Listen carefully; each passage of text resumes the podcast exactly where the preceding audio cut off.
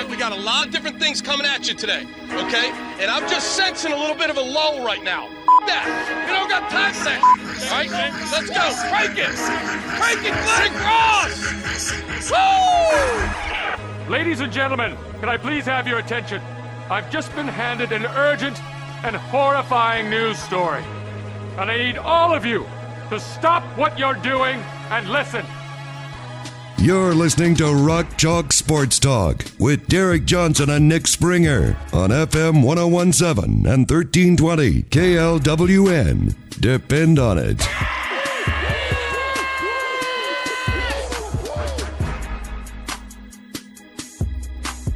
Hello and welcome into another edition of Rock Chalk Sports Talk with Nick Springer. I'm Derek Johnson here on KLWN.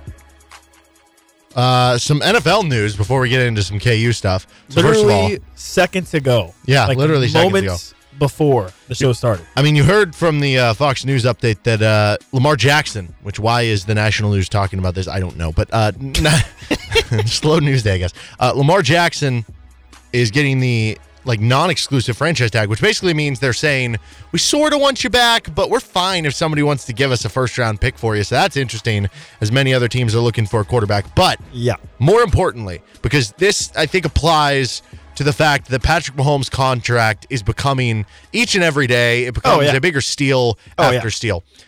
Daniel Jones was just given a four-year, one hundred and sixty million dollar contract by the New York Giants. Wait, how much? Four one sixty. That is forty million dollars per year. Patrick Mahomes I'm not- is only making ten million more per year. I'm not very good at math, but that's a lot of zeros for Lot a guy zeros. who is kind of bad. He threw 15 touchdowns last season. 15! 15! 15 touchdowns. 15. He's making forty million dollars a year. So that's that's what?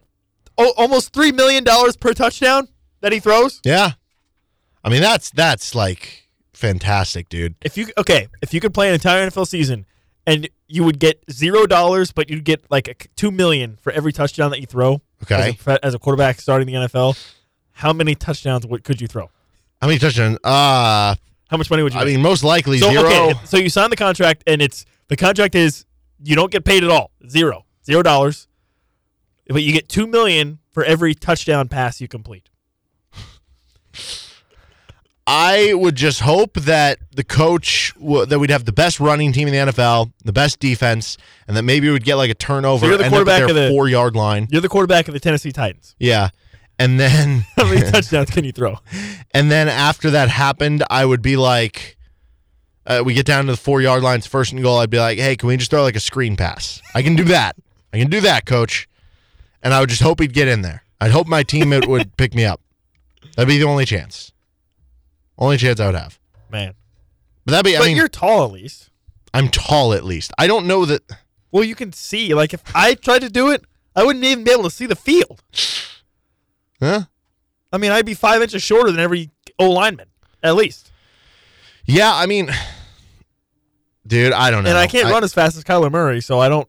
I don't have any chance. That. like in this hypothetical, am I uh, like, what if I just get hit once and I die?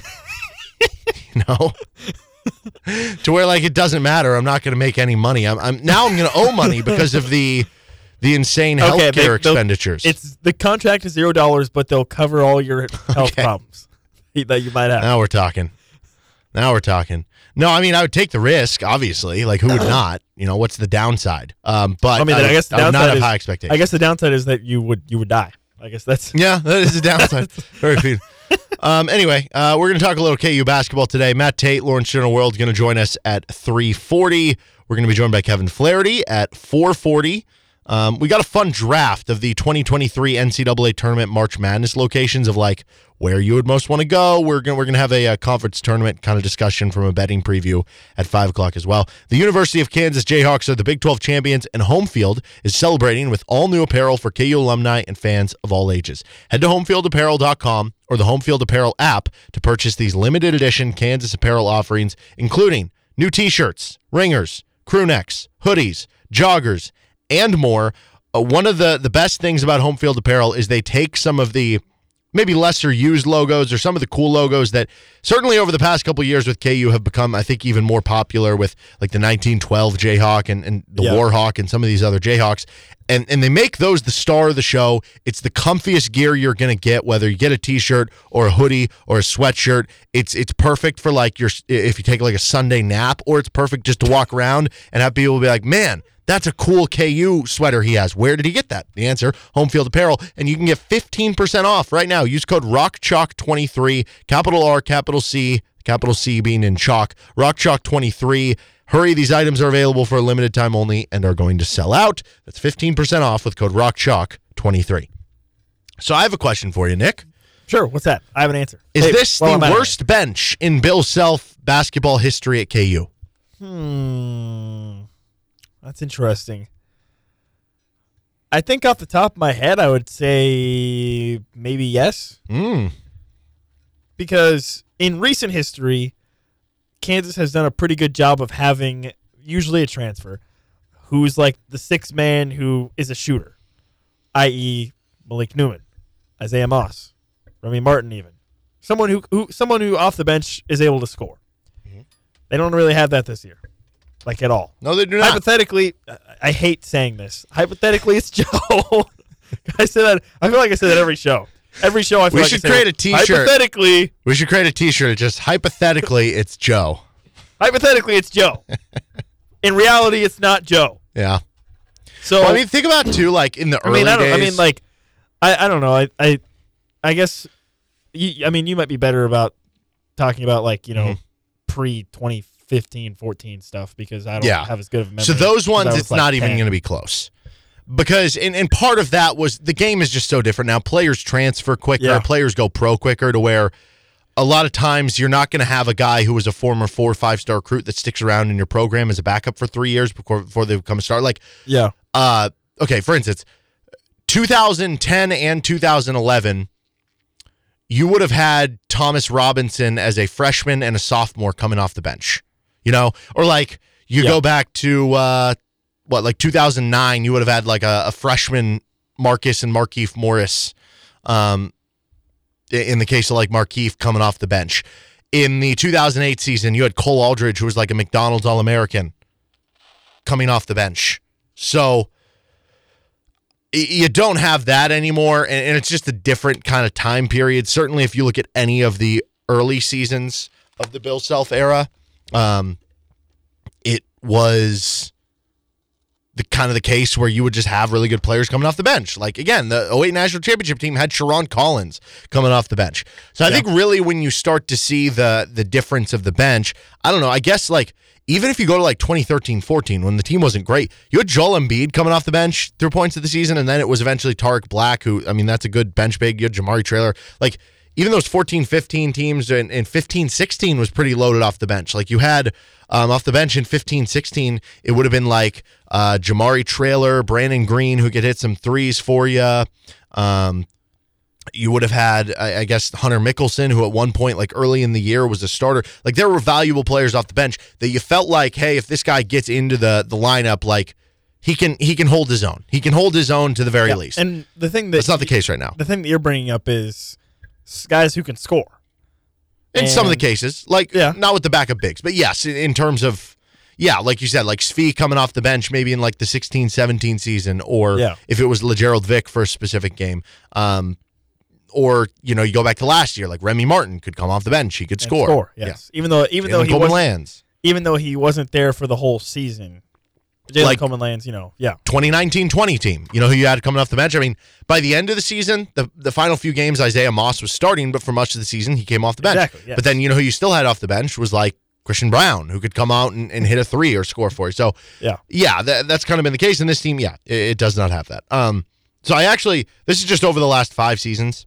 Okay. I went back and looked, and this is just points per game from primary bench players. So to be clear, how I did this is I just looked at uh, the players who started the uh, the five most games for that KU season. I took them out of the equation and then tallied up the total points and then divided by the number of games um, for that specific season.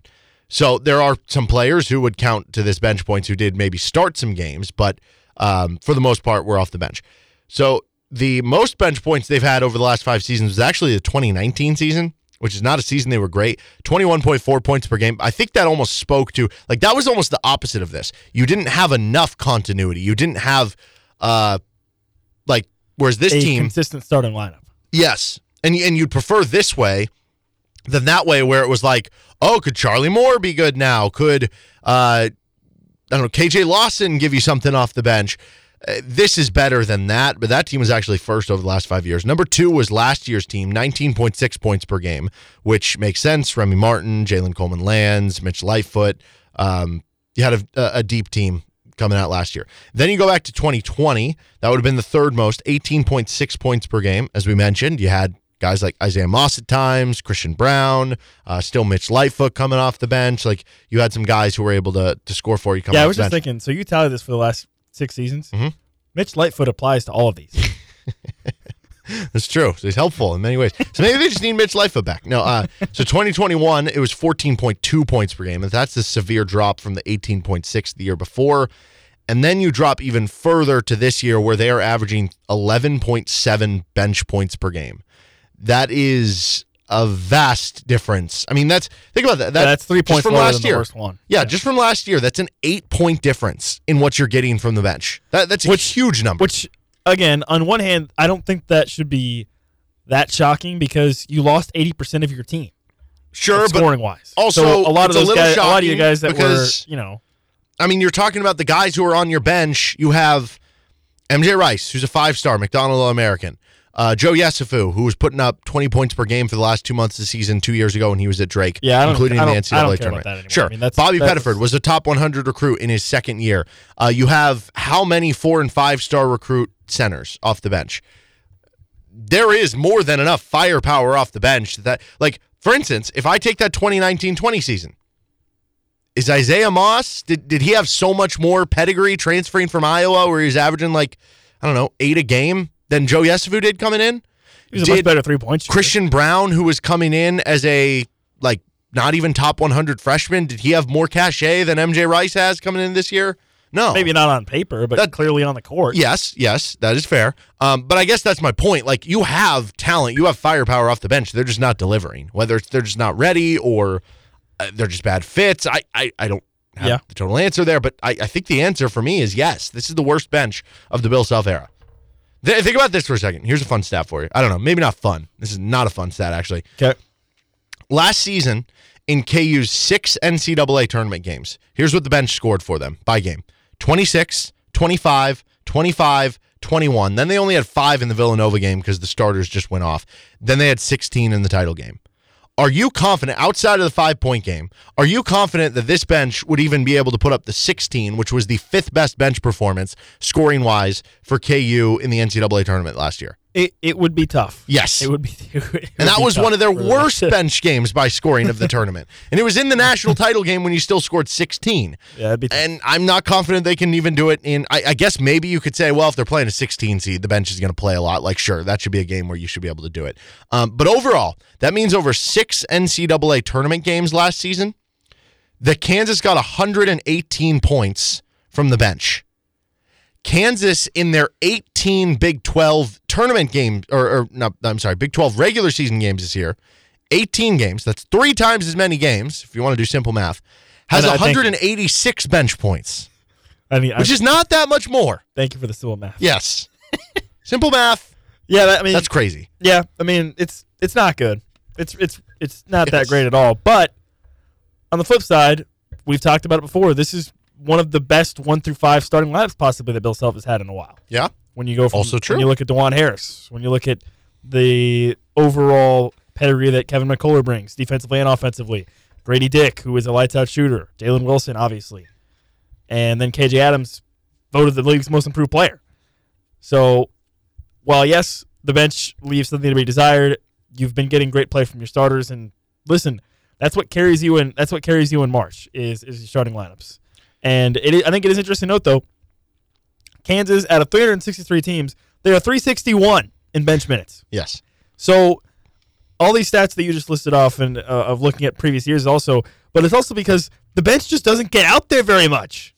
I mean, how are you supposed to score if you're on the bench. Well, it's kind of a chicken and egg situation, though. Yeah, I they're know, not I- I playing as much because they're not good, Yes, or they're not know. playing as much because they can't execute very well, which then means they don't score as much as previous benches. So, yeah, no, I, I get that, but yeah, I mean, also the the the bench for Kansas just hasn't gotten a lot of time out there, Yeah. and in some in some games it's been for pretty good reason. Like you watch the game and you're like, wow, you know, the other team is really exploiting Bobby Pettiford. The other team is really exploiting Joey Estefan or whatever, right? So they can't be out there very long. So yeah, I mean, I guess that's tough, but but just to circle back, it's not like you need a deep bench to win the NCAA tournament. No, I It's not have like you the need a deep numbers. bench to, to win a championship. Yeah, so these are these are the rankings of teams by bench minutes played via KenPom, which goes back to 2007. 301st, 234, 317, 302, 69th, which was North Carolina in 2017, 217th, 310th, 230th, 136th, 323rd, 206th, 315th, 247th, 213th, 246th. So to So your it's point, your starters that Yes. win in March. they do. Um, and now, while 361 would be the very yeah, would be the, the highest. is it one, that different than 323? right? Exactly. Not really. Over the, I guess. In the grand Long- scheme of things, yeah. probably not. Probably really. No. so I guess that's that's the follow up question here because the first question is it the worst bench of the Bill Self era? It's certainly in discussion. I would be. say yes. Yes, it might be. Yeah. But does it matter? Is is follow up number two? Is the second part of this question? No, I don't think You it does. say no. I I say Well, I mean, okay, here's where it matters to me. I- it does matter a little bit, but it it doesn't matter more than it does matter. I, I don't think it matters in general. If you don't have a great bench, that's fine. I do think it matters that you at least have to have one trustworthy guy off the bench that can fill in for you. Because think about over the course of a, a, a long run in the NCAA tournament, whether it's making the Final Four and playing four or five games, or if it's you know winning the national title and playing all six, there's going to be a game or two where some of your starters struggle. So, for instance, David McCormack in the Creighton game only had seven points and Ochai Agbaji went five of 14 from the floor. But you got 20 points from Remy Martin off the bench. You go to the Sweet 16 game against Providence. Ochai Agbaji had five points on two of eight from the floor. But you got 23 from Remy Martin off the bench. You go to the uh, the Miami game where you only got five points from Jalen Wilson, but Remy and Mitch combined for 18 off the bench. So like you look at it and basically here's here's the importance of the bench. You just need basically one guy, maybe two, to be trustworthy so that if one of your starters has a bad game scoring the basketball, that that guy can come off the bench and fill in where he left off with the scoring. And that is my worry here that they don't even have the one guy. Yeah, I mean, do, do you want me to say it? Could be Joe. Hypothetically, hypothetically, hypothetically, it it could be Joe. I guess that's the bottom line. Uh, history would say it doesn't matter that much, but I think it matters to the standpoint of it. You at least need one trustworthy guy, and I don't know who that is because even I though I do trust Ernest just- as the backup big, it's not going to be. He's not going to be. You need somebody to score off the bench, and that's yeah, not. I mean, Ernest. I mean, I think if nothing else, as, as you were describing the, the run for Kansas last season, is for this season it puts an enormous amount of pressure on your starters to at least perform at a baseline every Right. game, right? Well, like think if, about like the if Jalen. Wilson, It's like, if Grady Dick is off, Exactly. or like right, if Jalen. Wilson or Grady Dick have a game where they only score five, six, seven points, like Ochai did in the tournament run for Kansas last year, are we certain that that Kansas could overcome that this season? No, It would. I mean, it would be tough. You'd have to really, really grind it out, right? Like that's that's where it comes into play this, with this team is you basically put a lot of pressure on your starters to at least be baseline, right? I mean, Jalen's got to get you 15. Grady's got to get you 12. And obviously, it's been highlighted significantly throughout the season of, well, if Dajuan scores more than four points, you win, whatever, right? Like they, they have to. You not know, true Kevin- anymore. By the way, he had five against Texas. Let's get six or more points. But anyway, They're just gonna keep moving the goalposts Yeah. on that. Dajuan's gonna score 25. They're gonna lose. Be like, in every No, he game where scores Dajuan 26 or more, scores yeah. more than 26 points, Kansas has won. So, but you get the point, right? Yeah. Like you, you just it just puts a lot of pressure on your starters. And listen, for the most part this season, I think you could say the starters have delivered. They've, I mean, you, you won the Big 12. If they weren't delivering, you that probably wouldn't have happened. Yep. All right, he's Nick Springer. You know, we'll see. He's Nick Springer. I'm Derek Johnson. Sorry, start cutting you off there. Uh, we're going to be joined by Matt Tate. Lawrence Journal World in about 15 minutes. Hypothetically, it's Joe. This is RCST. Uh, welcome back into Rock Chalk Sports Talk with Nick Springer. I'm Derek Johnson here on KLWN. Coming up at 4:05, we're going to be drafting locations of the NCAA tournament where you'd most want to go.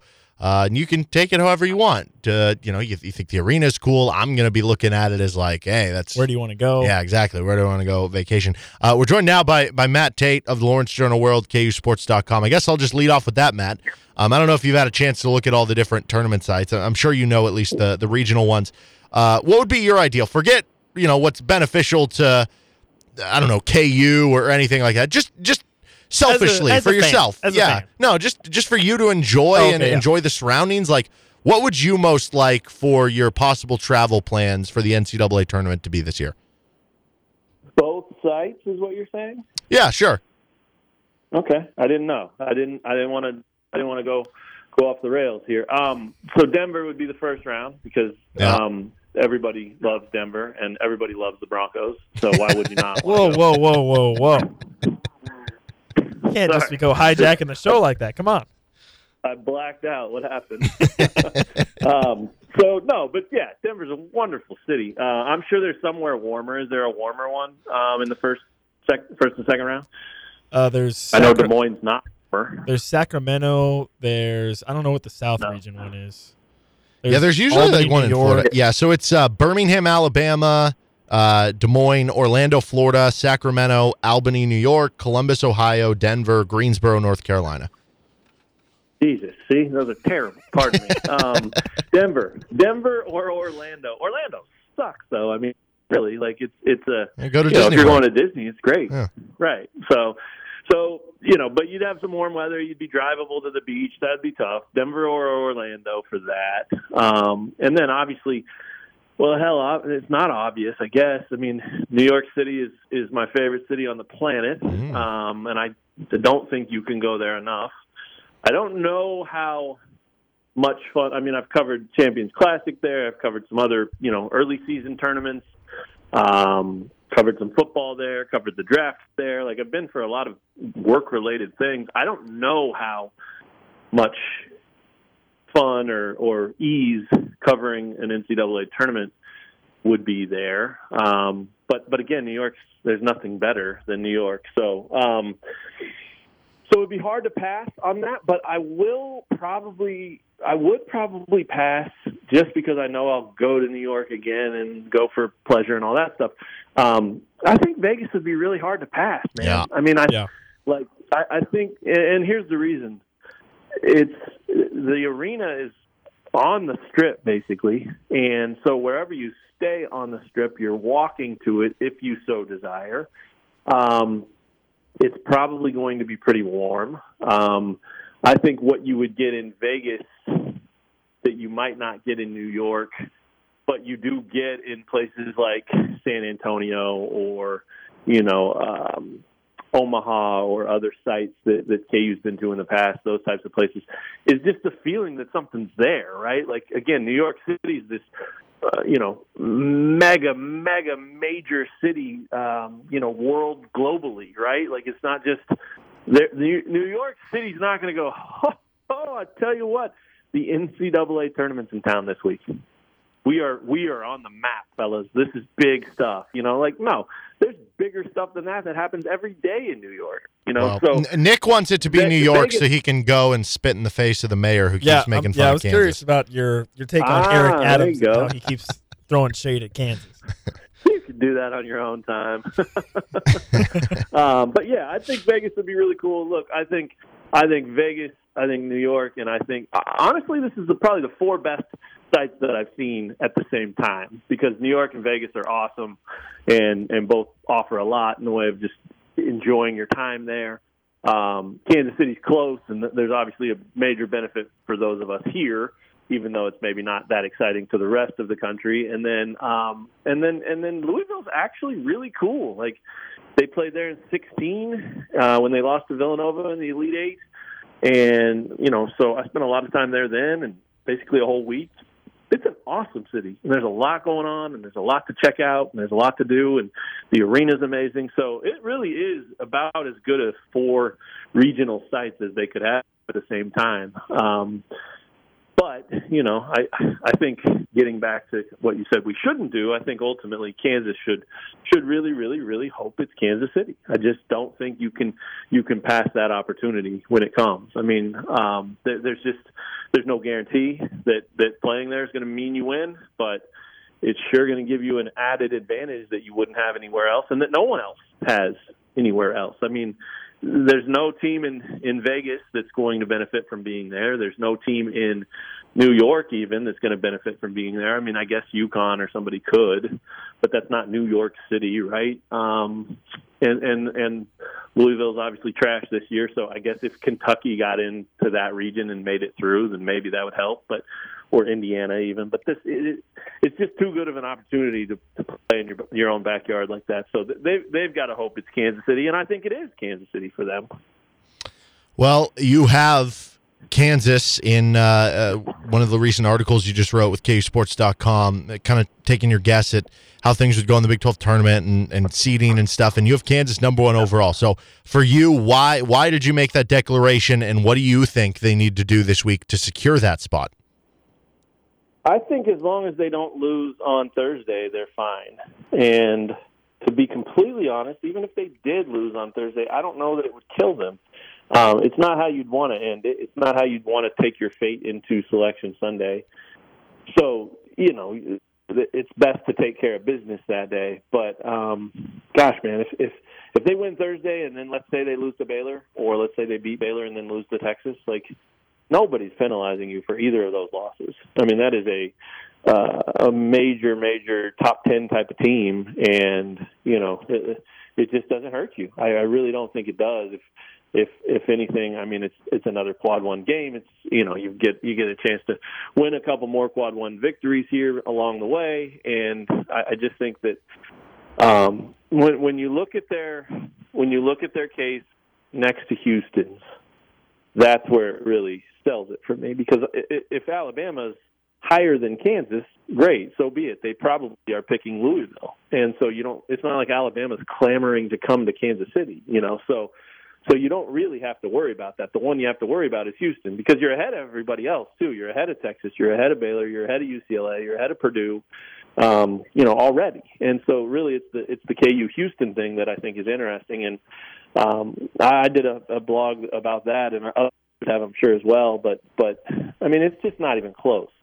And I say that with with the idea that Houston is a really really good basketball team. I mean, they may be in my Final Four. They may be good enough to win it all.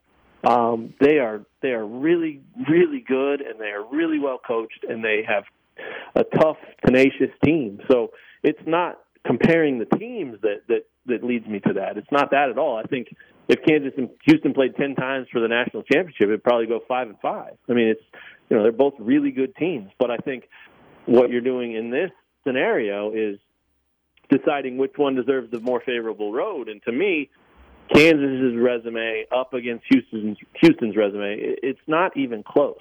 Houston, I think the number that really blew my mind was was Houston has as many quad four wins, I think ten, as KU has played quad two, quad three, and quad four games combined. Mm. I mean, you you got ten of your thirty wins are, are quad four, and this other team that you're comparing yourself against has, hasn't hasn't even played outside of the top uh, quad one more than that. I mean, to me, that's that's aside from the the quad one wins and the strength of schedule and all those things that are very much in KU's favor as well that stat really, really gets me. So I, I think that I think that Kansas has done enough already, and and you have to remember. I think people do forget this, but you have to remember that the committee is not looking at last Saturday's game against Texas and deciding based off that. Well, Kansas looked like crap. We're gonna nope, they're out.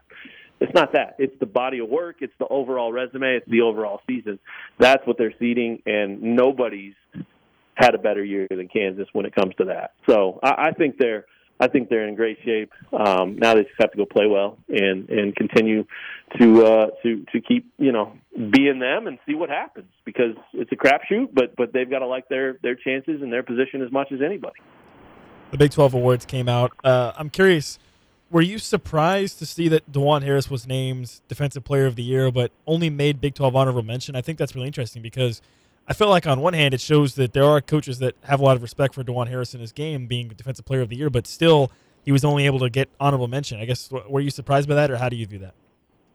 Yeah, you can't do that. I think that's crazy. I think he's got to be at least at least on your third team and probably more likely second team. I mean, if you're saying he's the best defensive player in the entire conference, how's he not one of the the best 10 players? I mean, he just he is because of that and because of other things. So, I, I you know, I, I I said this to someone yesterday. I think that um, you know, it's it's not that these coaches don't know what they're talking about. They obviously know way more than the three of us combined, you know. But but sometimes when it comes to filling out these these ballots and these awards and things of that nature, that you know they they either rush through them or they don't have time to do them or whatever. You know, it's not always their top priority. They're trying to win a freaking title or a conference or or whatever they're dealing with. It's way more important. So sometimes they just you know kind of kind of miss it to be honest. But then then the AP stuff came out today and and. uh and Dajuan wasn't on the first or second team there either, um, which which also surprised me. I mean, I have a vote in that, and and I had him on my second team,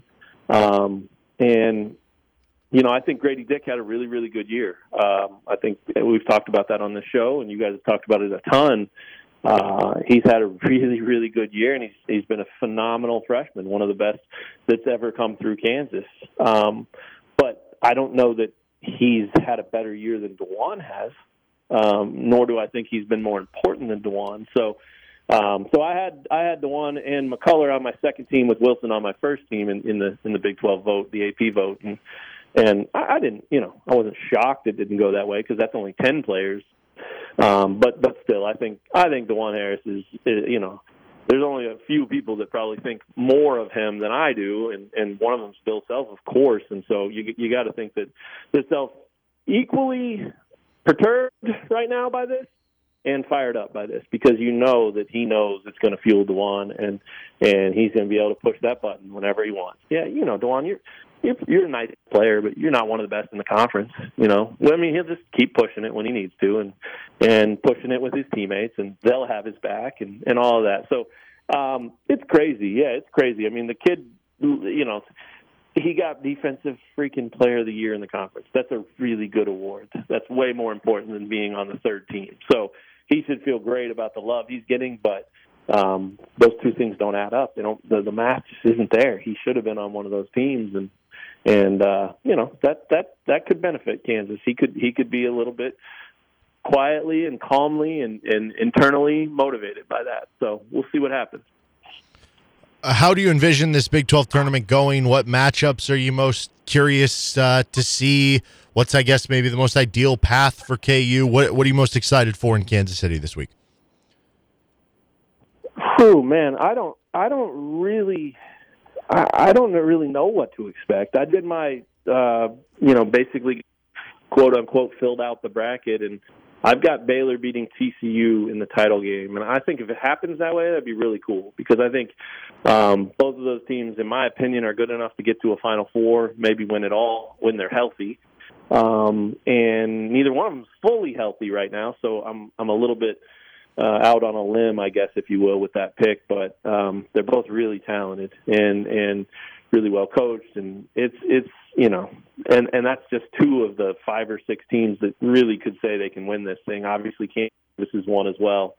Um, but man, to think that KU could have to play, you know, West Virginia, then Baylor, then Texas, um, that's pretty crazy. That's a that's a if they can survive, if they were to win it, and and that's their road. Uh, you want to talk about a team that's that's even more confident than last year's team. Maybe what was their road last year? TCU, um, There's West Virginia was the quarterfinal because that was the game Huggins got booted, and then it was TCU and then uh, Tech. Then Texas Tech, yeah, right. Yes.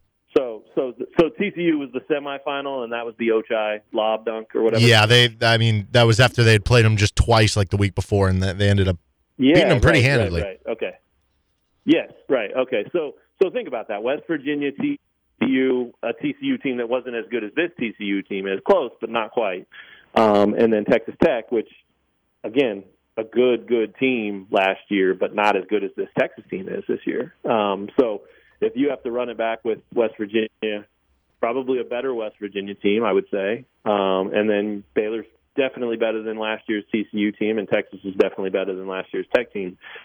And that run, uh, on top of the last two games they won in the regular season in a sort of grinded out way, that run in the Big 12 tournament where they just kind of caught fire, uh, that fueled their whole run in the NCAA tournament. So if they are able to get through that, if that's their road, then you know they'd be they'd be a confident team, arguably as confident as anybody in the country, and and certainly feeling the same vibes of of what last year's team kind of kind of caught fire on and, and made their run. So you know that that would really benefit them. Uh, I think some rest would benefit them too, though. So if they do end up losing to Baylor, which is what I have, um, I, you know I don't think that's the worst thing in the world. Again, it's not a bad loss. It won't hurt their seating, and then you get another day, day and a half extra time off to rest and, and recover and all that. But a lot of people like to point to that, and, and I've done it. But but I just I also think that rest at this time of the year is a little bit overrated, unless you're talking about like TCU with Eddie Lampkin or or Baylor with Keyonte George and. Um, you know, since we've seen that Dajuan's ankle and foot and all his injuries are fine, it's not like KU has a super pressing Pat Mahomes type of injury, you know, that they've got to manage and get healthy so they can have a chance. I mean, it's it's he's fine and they look fine. They they're, they're probably a little bit worn down, but they're also 21 years old and and this is what they love to do and this is what they're trained to do. So I don't think they need the rest as much as a lot of people might say, but um, I think if you lose the game, then you start spinning it as, yeah, we'll take the rest. It's perfect for us. This is, couldn't have worked out better, you know. you go that route, but um, but but yeah, I think that I think that it's going to be a really interesting um, Big 12 tournament, and and quite honestly, the the biggest thing that I'm looking for from the Kansas perspective, because I think that that that K State TCU quarterfinals a crazy matchup. I think that Baylor Iowa State playing again is a crazy matchup. I, I mean, there's some some really good potential TCU Texas in the other semi if that's how that ends up. I mean, there's some really really good matchups. But I think from the Kansas perspective, the biggest thing I think you you want to see or you're looking for is the bench. What do they do? Um, because right now, I don't know that you can look at anybody on their bench and say, okay, cool, I can count on him for X or Y or Z. Uh, I think we've talked about the bench all year, and it's been a question, and um, sometimes it's been pretty decent, and sometimes it's been a, a total nightmare, and and everything in between. And and right now, I think it's back closer toward that. Like, well, this is a little bit of a question now, but um, man, I'll be honest. If you could tell Kansas right now that hey, in in six games in the NCAA tournament, you're not going to have to worry about any foul trouble. I think they'd say, "Cool, then we'll win the freaking thing with five players because they will play Jalen and Kevin McCullar and Dajuan and Grady and KJ 38 minutes a game without even worrying about it if they knew that foul trouble was not going to be a thing. So, um, yeah, you want a bench. Yeah, you need a bench here and there for for for a bunch of different reasons, but at the same time, you know, we talk about it every year. The extra, the timeouts are a little bit longer, and and again, these guys they don't want to sit. None of those guys want to sit. You know, they want to play 40 if they can, but um, but they need a little bit of a break, a breather here and there, and so the bench will be important. So I think we'll know, you know, do they do they get an identity with their bench this week in Kansas City, and if they if they are able to have a little success with that, uh, I think all that does is give them a better chance of making a, a, a deeper run uh, when it when it all really counts. But um, but man, the bench has not looked good lately, and and right now I don't I don't see a whole lot there that you can count on. He is Matt Tate. You can check out all his work, kusports.com and in the Lawrence Journal World. Matt, appreciate the time as always and see you in Kansas City, man. Sounds good. Thank you, guys. Appreciate it. All right. That's Matt Tate, Lawrence Journal World, kusports.com. One hour down, two to go. We got that uh, draft coming up next with Nick Springer. I'm Derek Johnson. This is RCST on KLWN. Depend on it. Four o'clock hour here on Rock Chalk Sports Talk on KLWN with Nick Springer.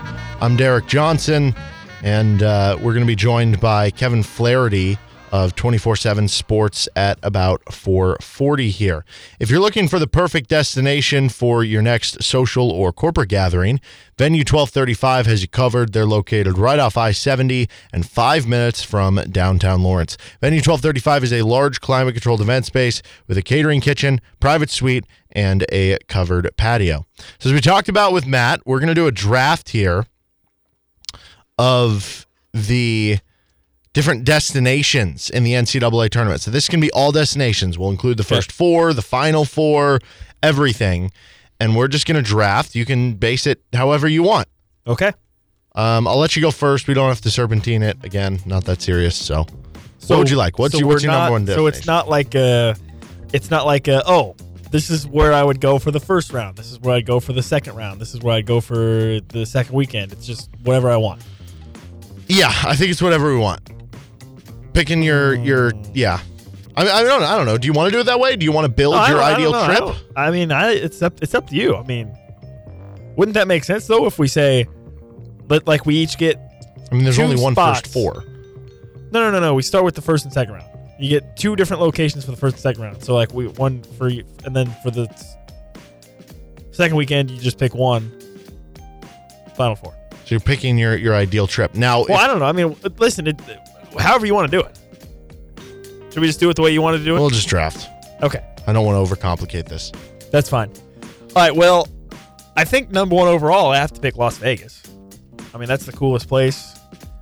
It would be the most fun to go.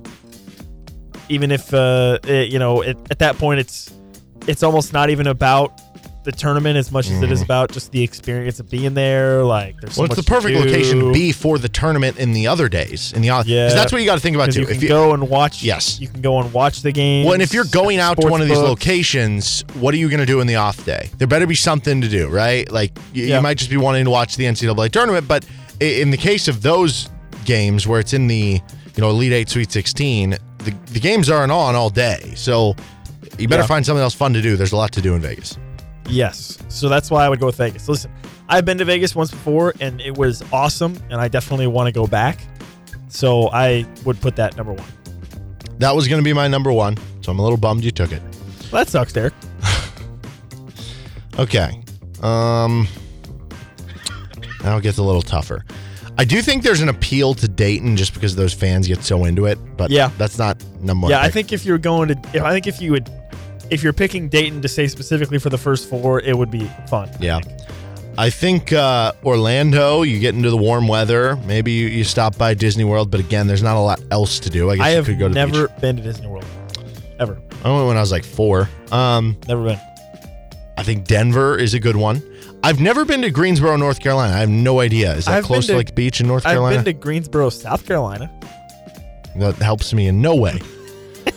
um, I don't know if it's close to the beach or not. Let me look it up. honestly, okay, this is gonna be crap. I'm not gonna pick this right now, but there, there's a city on here that I love that most people are probably like, really? Okay. So I'm not gonna pick that because I think I can get away with it later. I will go with Denver. I'll go Denver, Colorado, number number two. Okay. Um, it's still at that point of year where you could go up to the mountains and go skiing. You could go, Go hiking. any time of year. Well, yeah, that's true. Um, sorry if I'm a little distracted. By the way, I am uh, watching the Baker Ottawa game, and things are getting crazy there in the NAI National Tournament. Baker is uh, down a point with 10 seconds to go. They've never won a tournament game. so Greensboro, North things are getting Carolina crazy is not close to the beach. Okay, so I don't want that. Yeah, I'm going to Denver, Colorado. There's enough to do there. Well, I don't Uh, know. they- I mean, on the map, it doesn't- downtown, you can go hiking. You can go to the, like I said, on the map, skiing, it doesn't snowboarding. look that close. I don't know. Maybe it's like a couple hours what? The beach? from Greensboro to the beach. I guess that's no different than in Denver if you go up to the mountains because it's going to be about an hour and a half drive, depending where you go. If you go to Loveland don't- or something. Yeah, I don't know. Okay, you're going with Denver. Yes. All right. I think we neither one of us can pick Kansas City because you know it's we're close to it, so we got to pick something else. I actually think I want to go with Louisville as my next pick. I think it'd be cool to go to Louisville. I I was there was actually a time when I was a kid. Okay, let me ask you this, and maybe I'm wrong, so you can correct me. Mhm. But I feel like for a lot of people who are sports fans, when they were like little kids, like I'm talking like elementary school level, middle school level kids. There was always that there was always some random team professionally or call or at the collegiate level that you didn't have any tie to. There was no reason for you to like that team, but you liked them. Yeah. Mm-hmm. Just because. For me, that team was Louisville. I don't know why. Hmm. You're a When big Rick Pitino fan. You support everything he does Cardinals. on and off No, the it court. wasn't. It wasn't Louisville basketball. It was Louisville football. Oh, okay. Or I don't know. I You're a don't big even know. Bobby Petrino fan. You support everything he does on and off the court. I don't know what it was, man. I just I liked Louisville. I liked Louisville to the point where I thought about applying to college there. Well, you, you So need to learn how to pronounce it right. Louisville. Man, I don't care. It's two syllables. No. And also, No, there's a lot of good uh, like food places there. Um, it's it's you're nearby enough where you could be like, oh, I'll make an hour and a half Muhammad, trip over to Cincinnati. Muhammad Ali is yeah, from there you Louisville. go. I think yeah. there's some museums there. I like history. I would do that. Yeah, that's a good one. That was I'm certainly yeah, that was certainly up there for me. Okay, so uh, you have Las Vegas and Louisville. Uh, Las Vegas was like the clear number one. I'll be honest, it's funny. So like Matt Tate said, New York is like his favorite city. I hate New York, I've only been in New York once. and I've never been. I've been to the airport. I've only been in I hate York the once, idea of and it. I I hated it at first, and then it I the I grew to a point where I didn't hate it as much. But when I went there, I wasn't able to do a whole lot. Like I didn't even I didn't even go to like Times Square or anything when I went there or Central Park. So I don't feel like I got a true, I guess, tourist experience, so to speak. So I would maybe go back. But now, do I want to go back? There's beef. I can't go vacation to the place where I have beef, can I? Right? I mean, I don't think so. that's what I'm saying. That's what I'm saying. I don't. I don't. So I don't know. I think out of principle, I can't pick New York. And I guess since you said you hate New York, I guess nobody's gonna pick New York, right? I guess, and then people are going to be mad about it. People are gonna be like, "Oh, why didn't you pick New York?" Because New York sucks. That's why. Actually, I don't think New York sucks. But I mean, I will say, like, just I think when I went to New York, it really put to perspective into perspective the stereotype of like how people in the Midwest just live slower and are like slower and stuff. Because I I got off the plane at New York and I walked to the airport and everyone is just running around. Everyone's just sprinting.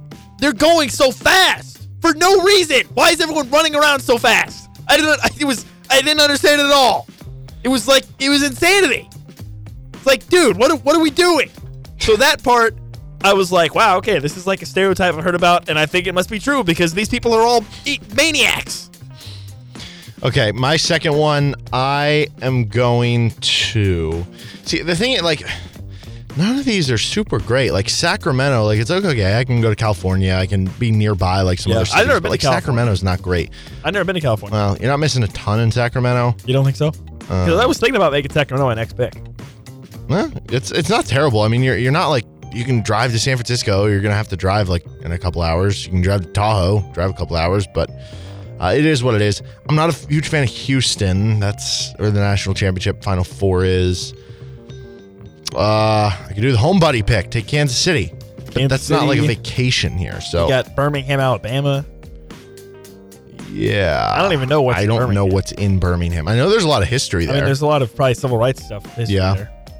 Columbus, Ohio. I think that would actually be a fun time. That could be. I'm gonna do Columbus. That could be a sneaky good. I'm one. gonna do Columbus because you have the the college town portion of it with Ohio State there, but it's also like a big enough city that like there's professional sports teams there. You could always try to Yeah. catch like a if Yeah. it works out like a Columbus uh, what Blue Blue Jackets, game. They have the professional the- soccer game The Blue there. Jackets are like one of the worst teams in the NHL this year. Well, I don't care. I'd just be going as Well, like that's a, actually one- a that'd be actually great because you cheap get cheap tickets, perfect. Yeah. No, that's actually a positive. Yeah, I, cheap I think there'd be enough there. You, you maybe go to you know the college town, you get cheap food and, and some good food places. Like I'll, I'll go Columbus. Okay. All right, let's choo- choose two more. Four Okay. total. So, I mean, Des Moines just doesn't really do a whole lot for me. Like, meh. Like, listen, I you know I like Iowa as much as the next guy. I have some family lives in Iowa, but like, I don't know. Do I want to go to Des Moines? Not really. I'm looking at Sacramento. I mean, I don't. Greensboro, North Carolina, I don't think would be a bad pick. But also, I'm not. An, I don't like the East Coast, so I got to stay true to my principles here. I think I'll go with Sacramento. I've never been there. I've never been to California. I think it would be kind of cool to go there and experience a new state, basically. That's How fine. far away is that from San Francisco? It's like an hour and a half, two hours. How far away is that from like other cool cities in California? Uh, so like if you went from like Sacramento to like Los Angeles, Is it a like long way? six hours. Oh, that sucks. California is a big state. What? That's stupid. what? What? What are we? What are we doing? You just took it. So I'm I'm glad that you avoided Des Moines. Des Moines is taking my Des Moines? I, I love Des Moines. Okay. I uh I think I've only been there once. this is the one where I said that like I feel like most people are going really. I love Des Moines. I don't think it's a bad pick. I, I I love the downtown area. There, there's not like too much traffic, so you can still like walk around places. There's some really cool restaurants and places that I like to go to in Des Moines. You also have the casino, which is about 20 minutes from downtown. They have sports betting, they have horse racing, they have um, actual casino version of it. They have a really good like outlet mall over there. Hmm. Um, I, I think there's a lot of good places in that kind of area. So I love Des Moines. You've just done a better job selling Des Moines to me than I think Des Moines could have. Perfect. they have like a stock market bar that I've been to. Got like a cool German restaurant. You can go Mr. Fong's Pizza. You get like crab rangoon pizza or baked potato pizza, Wait, is that like zombie a, burger. Wait, what? Yeah. What? I've never even heard of that. Mr. Fong's Pizza? Never heard of it. Yeah, it's good. Huh. They have like all these pizza fusions. It's good. The more Uh, you so what's your next pick? This is my last pick. Mm, dude, I mean, I know we just ranted against New York, but it's sitting there. It's the value pick. it's pick. sitting It there is the for value pick. taking. It's the value pick. That's the New York I'm is gonna pick very New York. It's polarizing. You either love it or you hate it, you know? Yeah, I mean, I don't know. I don't. I don't think I love it or hate it. I mean, like I said, I the only time that I went there, I don't think I did like the.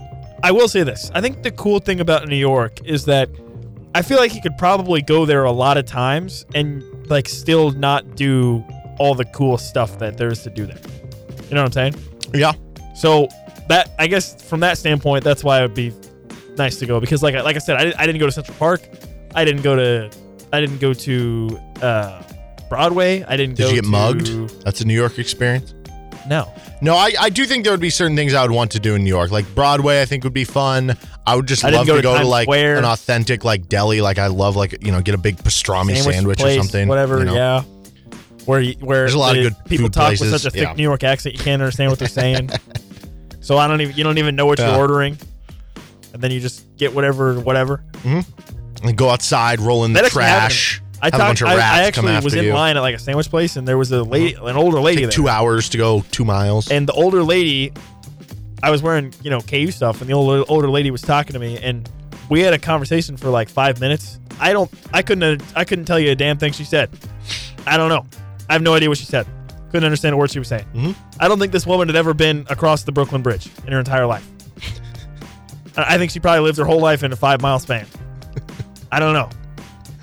He's like uh, in Waterboy, the the one like assistant coach who's like from Louisiana. Do you know what I'm saying? But everybody Yeah, understands but him. that and but in like in the, the New York version of it, the Brooklyn version of it. Yeah. Okay, the last one. I'll, I'll just take Orlando. I, I I do agree. There's probably not a ton to do in like downtown Orlando, but you can go uh, golfing. There's going to be good golfing. It's going to be warm weather. You can go to Disney World if you want to. You can go to the beach. I mean, you're going to have to drive a little bit, uh, but it's I don't know. I think probably like an hour to the beach would be my guess from there. drive. I don't know for sure. I, I think there's enough to do there that it's better than like taking like I'm not going to take Albany, New York. I'm not going to take. I don't even know where Albany, New York is. I guess again, I would actually be tempted to take Kansas City, but this is Yeah, but I mean, we We live here, yes, so why would I- you can go to Kansas uh, City any- whenever I want, any right? weekend, Yeah. Okay. any weekend you want. So you have Las Vegas, Louisville, Sacramento, New York. I have Denver, Columbus, Des Moines, and I got to be honest. I think my mine are way better. Like, Have you ever met someone that pronounces Des Moines Des Moines Yeah. Or I, I, or Illinois? I know people who. Well, I know, like, like I said, I have some family lives in Iowa. They will say Des Moines in like a As a mocking, joke, right? Joking. Yeah. way. Yeah. I say that as a joke too, but like I've heard people like actually say it that way. Oh well, those people are not. Those people don't know what they're talking about, All right, he's Nick Springer. I'm Derek Johnson. and they should definitely not visit. Kevin Flaherty. What if that was a rule? To visit a city, you had to pronounce it uh, correct and to the local regional dialect. Um, wouldn't that be like that? Would only apply to like not very Certain many cities. Yeah. Yeah. What other cities would it apply to? Well, I mean, you wouldn't be allowed in Louisville. Louisville. Sorry. Man, I don't care. You had to say New York. New York. Yuck. All right. Uh, Never Kevin New Flaherty. York. Kevin Flaherty joins us in 20 minutes. We got some KU football audio next. This is RCST on KLWN. Depend on it. Welcome back in to Rock Chalk Sports Talk with Nick Springer. I'm Derek Johnson. Joined now on a Tuesday by Kevin Flaherty of 24 7 Sports. We're getting to that real fun time of year. There's basketball on during seemingly every hour with all the conference tournaments. And this year's Big 12 tournament is probably about as, as special as I could imagine. I mean, it's always a fun time, but this year, because of how many good teams there are, like you can make a case for so many teams making a uh, deep run and everything. I guess first things first, though, Kevin, the Big 12 awards came out, the coaches on Sunday, the APs came out earlier today. Do you have a biggest gripe, a biggest issue or complaint that you would like to uh, voice here on RCST about the Big 12 awards?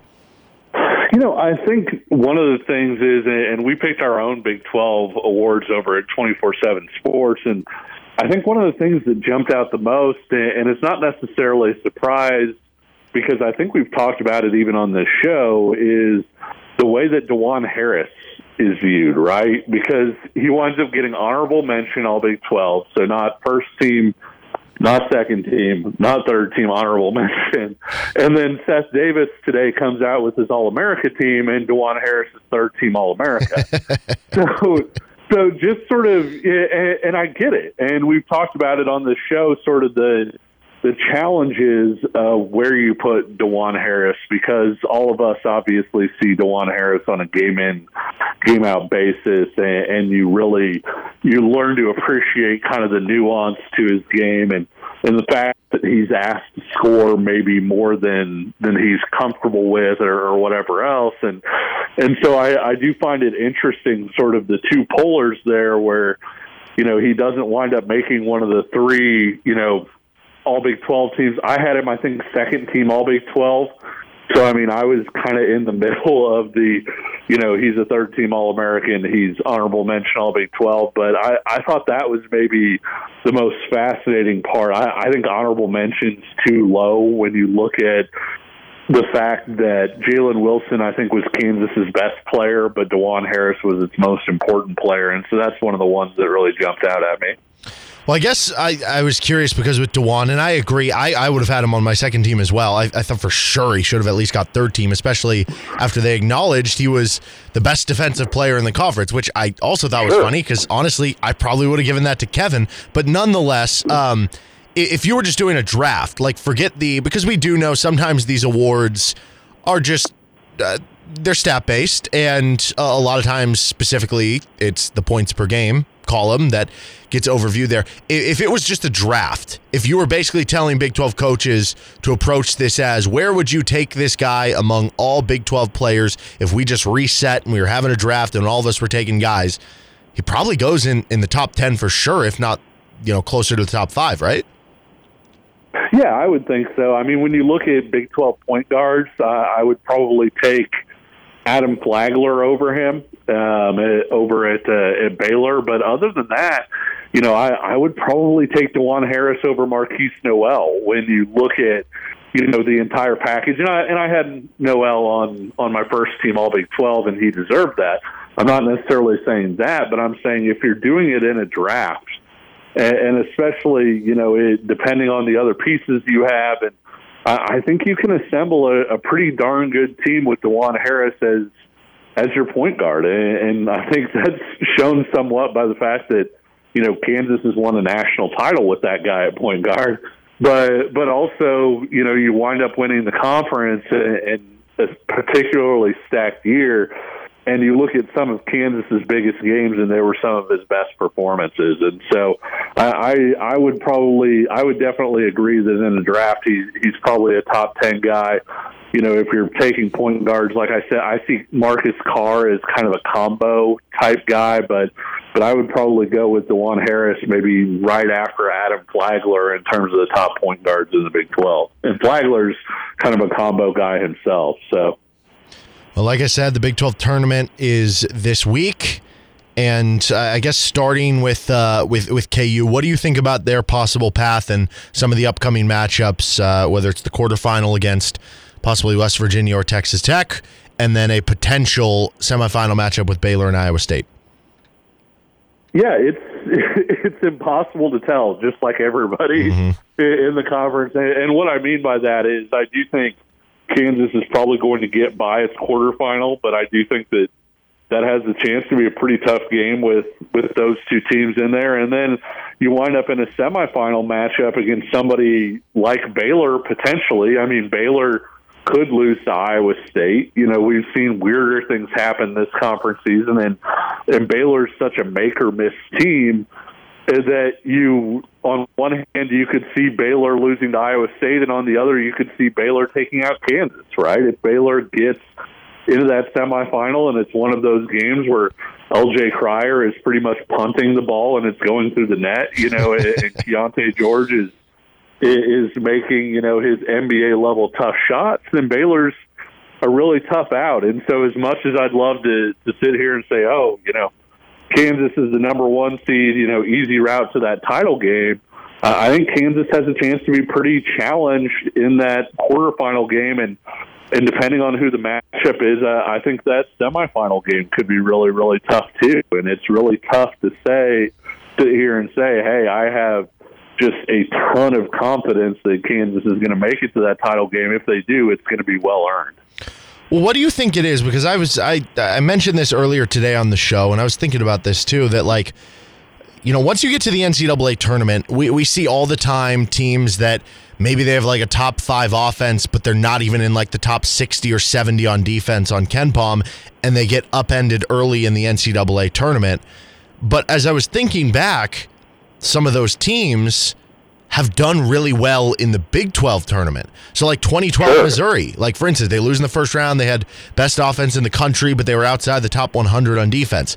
They won the Big 12 tournament, and then they lose in the first round. Some of those Iowa State teams, with uh, whether it was with Fred Hoiberg or like the 2019 Iowa State team with um, Marial Shayok and uh, Steve Prohm as the head coach. Like that team was a top 10 offense, but they were like, I think 47th on defense that year.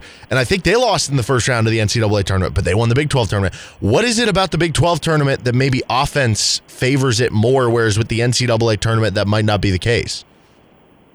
Yeah, I think a lot of it is that it's easier to hit shots over three or four games versus, you know, versus doing it in an NCAA tournament setting. And I think the other thing is that while you have teams that know each other really well in the Big 12 tournament, you're preparing for them, you know, in less than 24 hours in most of those cases. So, Kansas, you face a tough game against West Virginia. You come out of that and it's like, well, okay, we have to play Baylor less than 24 hours later and you're going through your game plans from previously in the season, but you don't really have time to drill down on it. You don't really have time to say, okay, this is what we're going to do. Here's a surprise that we can bring out. Here's how we can throw this team off balance. Whereas you look at, at the NCAA tournament and you look at it specifically, like look at Bill Self in the NCAA tournament. Kansas has lost twice in an odd numbered round since 2010. They lost in 2013 in the Sweet 16 to Michigan in a game where KU came out like gangbusters, built a double-digit lead, and and then kind of choked down the stretch. So you can't argue preparation was an issue in that game. And obviously the Final Four game to Villanova, where the Wildcats were pretty much punting the ball, and it was and it was going through the net. You know, one of those games that the ball is tipped in it and it's pretty much already over because the the way that the team shoots. And you look at the way that what that tells me is that Bill Self is incredible at getting Kansas prepared when he has that extra preparation time to really hone in on who a team is and what he needs to take away and all of that. All of that's gone in the Big 12 tournament. And so you get there and you may tell somebody like, hey, you know, don't let Shayok do this, but you haven't really had time to drill down on it. You know, you're still – barely removed from another game. And so I think that that's a big part of it. I, I think another part of it is that when you play that many games in that many days, a lot of times the defensive intensity maybe isn't quite as high.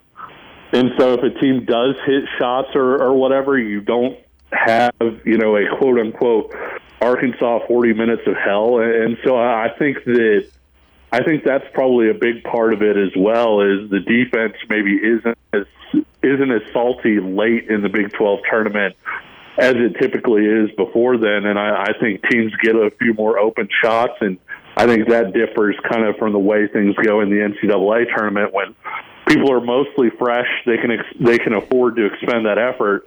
Plus, you've typically been game planned for quite a bit more than than you will have in the Big 12 tournament. Do you have a, a Big 12 tournament finals prediction, the two teams that will be playing for it all? And, and do you have a possible dark horse pick? Okay, so one of my finals picks, I think, is going to be a dark horse pick. Okay. I like TCU to come out of the bottom part of the bracket. I think when you, when you look at that team and you look at the matchups that they're going to get, I think they're a really tough matchup for Kansas State in that uh, in that quarterfinal round matchup. Then you probably get Texas in uh, in the semifinals, and I think that's another game where TCU matches up really well with Texas when TCU is healthy. And so, I actually have, have TCU getting through. I do think Kansas probably makes it through on, on the top half. I, I think you know avoiding some of the teams that they did just by basis of seed. You know, some of the scarier teams for Kansas are on the bottom half of the bracket, and, so I do think they're going to have a, a pretty solid shot to get through. And so I, I like TCU and, Kansas in that title game.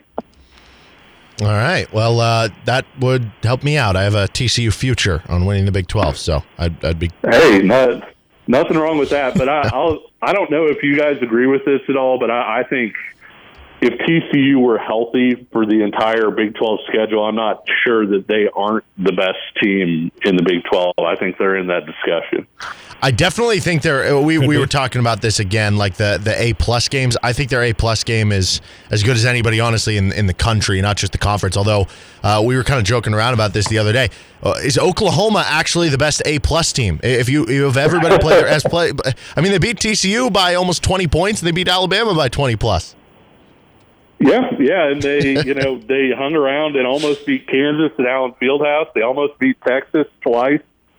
Yeah, when when Oklahoma comes to play, that's that's a pretty tough team, and, and so I, I'm interested to see how their opening round game comes up because I, I think that Oklahoma is one of those teams that maybe isn't the best team in the Big 12 field, but if they can get through that first game, they could throw a little chaos into that semifinal game, depending on how they play. And so that, that's the fun of this year's tournament. And I'm not telling you guys anything you don't know, but it, I, it's not necessarily that any one of the ten teams could win it, but I think any one of the the teams outside of the top can at least throw a giant monkey wrench, you know, into who we're going to wind up seeing in those final matchups elsewhere outside of the Big 12? Is there a conference tournament or a couple that maybe come to mind that, that you're most excited for to dig into, whether it's for the whole tournament or just to, to see a couple teams, how they do in tournament setting this week? I, I love the Big East this year. I don't know how much Big East you guys watch, but it seems like whenever one of the six or so top teams match up, it's something that looks like a Final Four game. I mean, it just back and forth. You know, you're on the edge of your seat, and so I think the Big East has a chance to be maybe the best tournament in terms of the most fun. And I think the other thing that that's really fascinating about that group is the fact that Villanova is playing like an NCAA tournament team. They don't have the NCAA tournament resume, but since Justin Moore came back, since they've gotten healthy and their full complement of players, Villanova is playing like you know, sort of a top 20 type team, uh, I feel like, here in recent weeks. And so when you add that to the desperation of, of Villanova knowing, hey, we got to win this thing or we don't go to the NCAA tournament, I, I think that adds a, a pretty interesting wild card element because Villanova has beaten some of the other top teams in the Big East here in recent weeks. And so on one hand, you look at it and you say, "Hey, Creighton, I think is is probably the best the best Big East team right now, or at least the most equipped to go a long way in the NCAA tournament." But you add in that desperation element, you add in, you know, the injury to, to Zach Freemantle, limiting, you know, Xavier quite a bit with him being done for the season. I think that that's a tournament that's shaping up to have, you know, four or five potentially, you know, classic games, and also potentially a run for Villanova with with that, you know, background of, of absolutely needing to win the tournament in order to reach the NCAA tournament. That could be a lot of fun. Okay, Kevin. One more question. The Big 12 tournament in the Big 12, they announced uh, that they have 10 different selections of food for each team, specific team. I don't know if you've seen this or not. Yeah. Uh, if you have seen it, are there any that that really intrigue you, or and what would be the one that you would be most interested in getting? I, I was really, really disappointed with Jayhawk mac and cheese. Like you, you gotta you gotta add some sort of bird element, right? Like whether it's like duck mac and cheese or like chicken mac and cheese or or something. I, I just felt like that was one where they were like, well, let's have mac and cheese and assign it to somebody that we aren't supposed to know what they're doing. Um, obviously, the Baylor float's going to be really, really good. I mean, if you're getting a root beer float, except instead of root beer, it's Dr. Pepper, that's going to be pretty good. And, I'm pretty classic too, like in terms of a lot of the things that I like. So I'm sure the the Wabash Cannon Dog for uh, for Kansas State is probably something that I'm going to wind up eating while I'm there. The the chicken tenderloin is going to be pretty good, I think, for Iowa State. But I, I don't know about you guys, but I was pretty disappointed in the in the Jayhawk mac and cheese and not really having you know any real elements or, or things like that from Lawrence or, or KU's mascot or anything like that. Well, I, I have a either a theory or a problem with it. One, my problem with it is that Matt Llewellyn over at 23rd Street Brewery has already perfected the Bill Self mac and cheese. So Yeah. it's just not going to be as good that is when I go try it. It just won't be as good. And number two is that I what that that's my theory part of it is that somebody from the Bill, Big 12 offices had the Bill Self mac and cheese and they were like, "Oh, well this is the staple dish. We need to make this." But it just won't be as good. Yeah, I, I definitely get that theory. I like I said, I I would have even been okay if it would have been like a chicken tenders in your mac and cheese or something that had, that had to do with like you know a jayhawk or bird or whatever. But it, as it is, it, it just seemed like it was kind of like, well, we got to have an offering for Kansas. Like, what item do we not have assigned to anybody yet? Yeah, mm-hmm. let's go ahead and throw that first. I mean, Dr. Pepper, obviously from Waco, and Yep. and Right. all that stuff. And you know, you go to Ames, you find these giant, you know, tenderloins everywhere. Like it, it feels like so many have either really cool like tie-ins to their cities or their places. The Wabash Cannon Dog is at least you know funnily named off of the fight song and and things like that. And so it, I, I thought that was that was a little bit disappointing. And you know, I understand now if Kansas wants to leave and go to the Big Ten after uh, after that offering. Well, he is Kevin Flaherty. You can check out all his work, 24 7 Sports. If you're going to be in the Kansas City area too, I highly recommend reaching out to Kevin if you have like restaurant uh, recommendations or barbecue questions about where to go because he'll hook you up. Is, is that okay if people reach out to you on Twitter if that's the case? Of course, of Awesome. course. Uh, everybody reach out. I'm more than happy to steer people. And, and Derek, with me understanding that you're going to be in Kansas City, I'm sure that we'll uh, I'm sure that we'll grab some barbecue at some point here in the next few days as well. Absolutely. Looking forward to it. Well, again, check out all his work. You can give him a follow at K Flaherty 24 7 on Twitter and uh, with 24 7 Sports. Thanks again, man. Thanks a lot. All right, two hours down, one to go. This is RCST.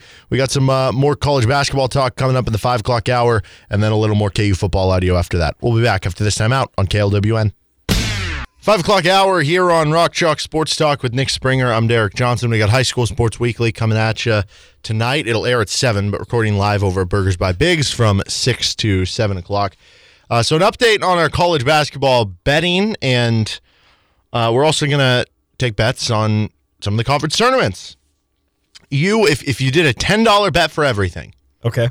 you would be down $13, which is not bad. Oh, that's really not that bad. I'd be down 71, Oof. which is not good.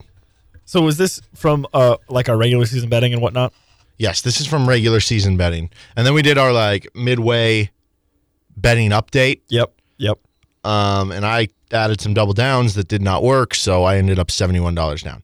Uh, so we're going to go through this conference by conference. We'll let you know what we did in the regular season and how bad we did, and then uh, you're going to pick somebody to win the tournament. Uh, all these odds are coming from DraftKings, by the way. I wonder if our code's still active. KLWN. KLWN. Maybe. Might be. You can check if you haven't signed up already. Um, anyway, ACC first. Miami and Virginia ended up sharing the ACC. Miami's the one seed. You picked Duke in the preseason. I had Carolina and then a double down with Clemson. That did not work. yeah, that was a bad pick. so who do you want in the ACC tournament here? Well, I literally can't find the ACC. Am I blind? Maybe. I don't see the ACC on here. Well, it might have. I wonder. So I got my bet in. I picked. No, it's on here. Where? No, wait, maybe it's not. I'm looking- okay, so I, it might have the ACC tournament has officially started today, so maybe that's why. But there's other tournaments on here that I've already started. But I mean, like on the, it's actually the the competition is going right now. Oh. You know, so like when the Okay. competition's actually going, they pull the odds. Well. I'll just uh, You're just I'll, gonna blanket. I'll just pick Virginia. okay, you're gonna do what I'm doing. Yeah, I'll so I did that before the the day started, and So I can I just get the same odds? yeah? Virginia plus three hundred. Okay. Um, the only team that was ahead of them was actually Duke. Duke was like plus two seventy. Huh. But Duke sucks. I think Duke is the four seed. Yeah, they suck. Is that right? So that means that Duke would have to go through Miami in the semifinals. Uh, Virginia as the two seed. I think Carolina is the seven, so maybe they'd have to play Carolina. I don't know if that's worrisome at all. Well, Not the really ACC to me. tournament's weird because it's like there's like a bajillion teams, so they have like a bajillion seeds. yes. So I don't even know. Yeah, uh, yeah, they do like the double buy and, and all sorts of stuff. But I, I don't know. I feel like Virginia is just kind of the best team in the ACC. I, Okay. Feel like it's been a bit since they've actually won the tournament, though. So I don't know. Virginia plus 300. Why not? Yep, Uh. Big East. You had UConn at 5 to 1, which early in the season looked like an unbelievable bet. And then And then they fell apart. and then Shaka Smart happened. Yeah, which we did not expect. Marquette ended up winning the Big East, and they won it by multiple games, Yeah. which is pretty incredible. And by the way, they are they have the third best odds to win the Big East. So they won it by multiple games, but they're not even the favorite. That's interesting. Doesn't that tell you something? Does that tell you that, like, They don't believe in Marquette. yes. Yeah. All right. So- what's your pick for Biggies? Okay, so I am going to go with Creighton. I feel like Creighton I think Creighton's a has has gotten hot here. I, I think that if you go to Bart Torvik and uh, if you like narrow it down to just play since February 1st, Creighton's numbers start to shoot through the roof. And to begin Yeah. with, Creighton has has been a team kind of all season long that even when the record wasn't great, They were They- still grading out well. yes, they were still grading out very well on like KenPom. Um, Yeah, I think Creighton will be. I don't know what they're projected to be seed wise.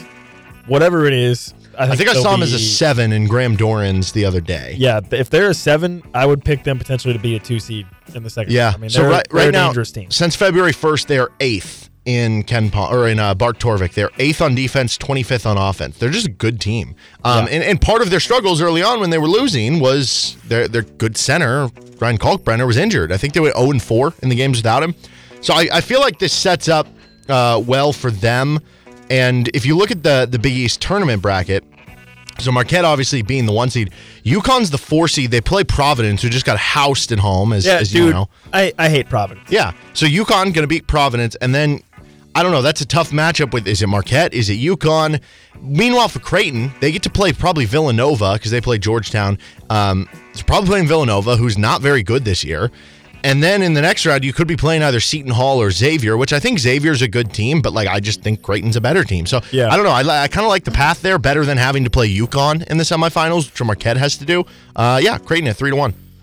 Yeah, I was leaning Creighton, and actually, since you submitted, because I think you made these picks earlier, I'm just looking at Yeah. it now. Creighton's odds dropped; they're now plus two seventy five. Mm.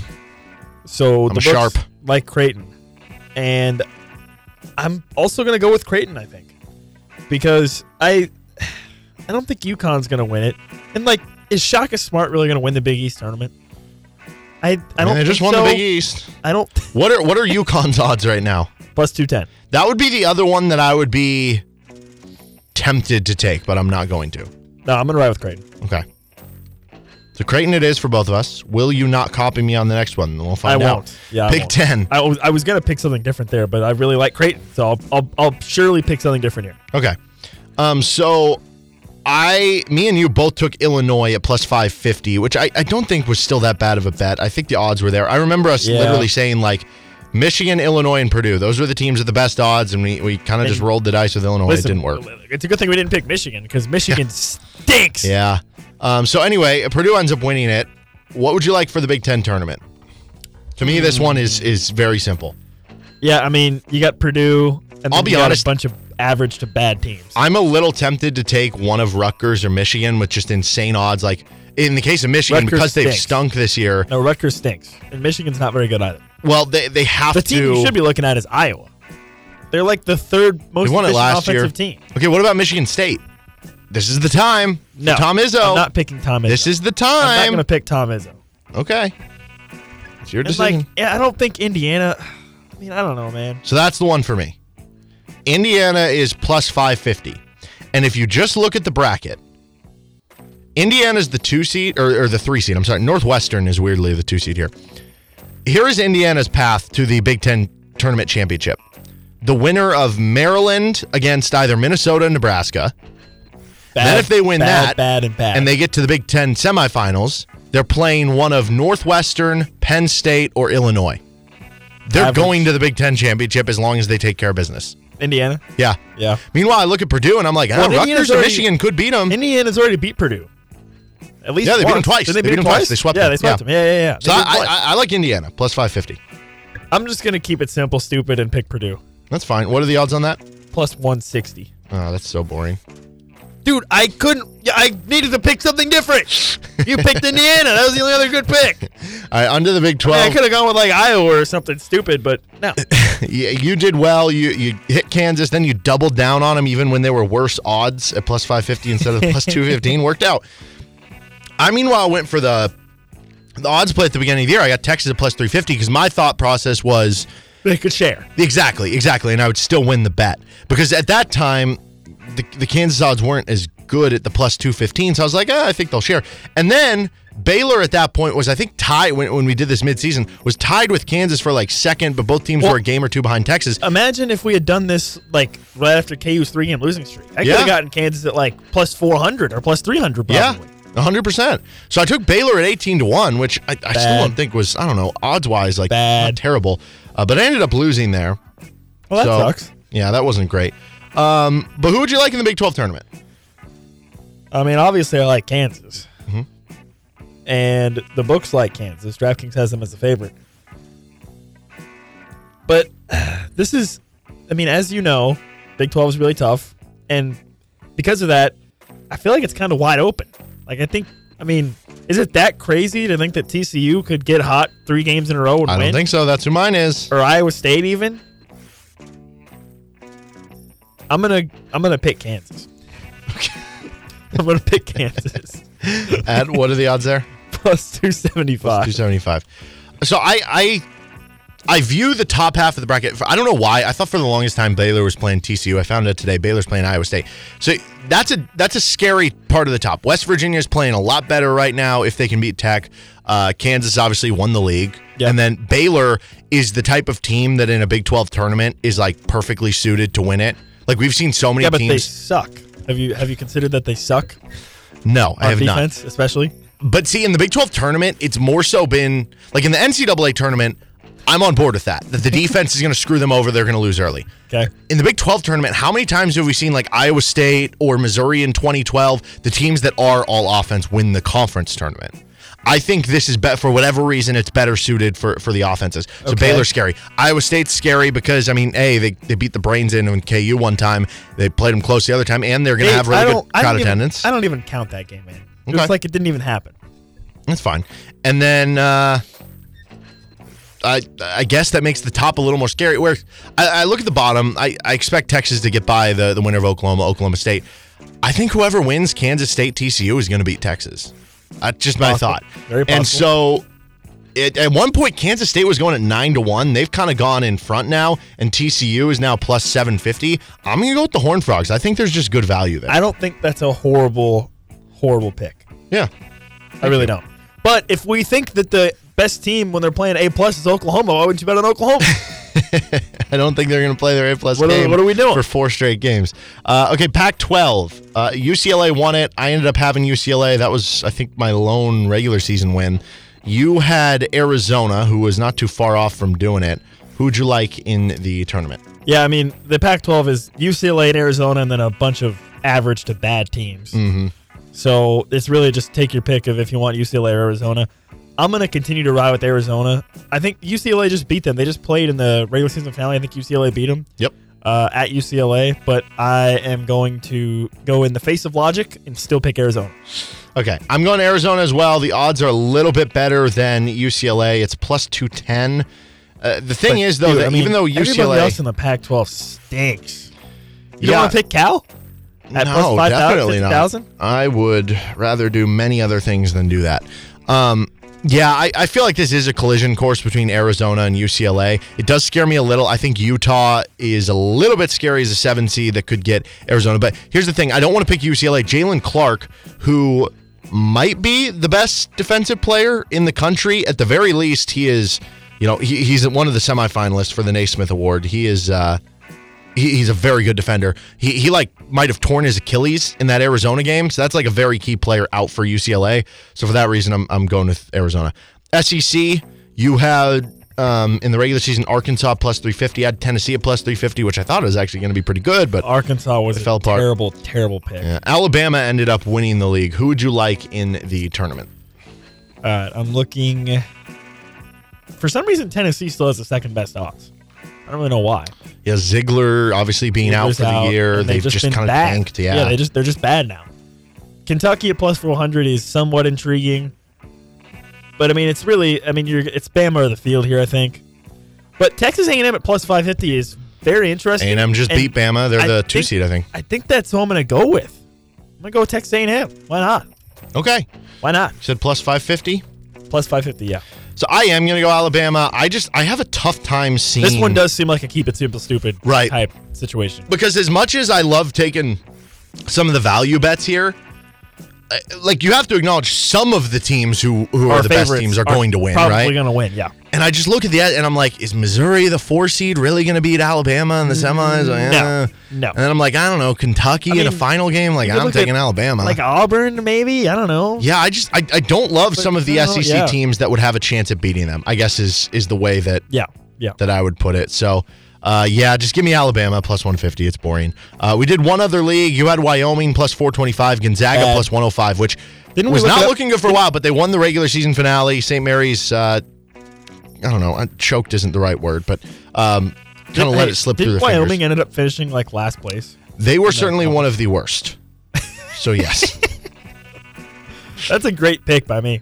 yes. By the way, it turns out the Mountain West is just elite this year. I know, like it's pretty insane. good. San Diego State, watch out. Utah like State, five seed. watch out. Boise State, watch out. Is every Mountain West school a state? No, UNLV. No, they got I mean, Nevada. They yeah. have Nevada. They got New Mexico. They do have a lot of states though. Yeah. I'm looking at it now. Um, They have, so they have Nevada, New Mexico, Wyoming, Air Force, UNLV, but then San Diego State, Utah State, Colorado State, San Jose State, Fresno State, Boise State. okay. So they do have a lot of states. So, Would you venture a guess that they have the most states of any conference in in in any conference period? I guess. You think? Got to be up there. Got to be up there for sure. Um, so anyway, I, I had Dayton and St. Louis in the A10. That didn't end up working out my way either. So uh, one other league tournament. Who would you like to go with? Uh. mm, I will go with. Uh, okay, this is a wild one. I'm gonna go with McNeese in the Southland Conference tournament. I was just watching them last night. Okay. They McNeese they upset uh, the number one or the number two seed I think in the tournament. They upset who did they upset? They upset Nicholls I think, who was like the number two or number one seed in the tournament, and they were plus twelve hundred. Give me McNeese, Okay. the Cowboys. Plus 200. I thought about doing somebody in the Conference USA, but you know, I just want to go with the one that I feel like can at least get me something.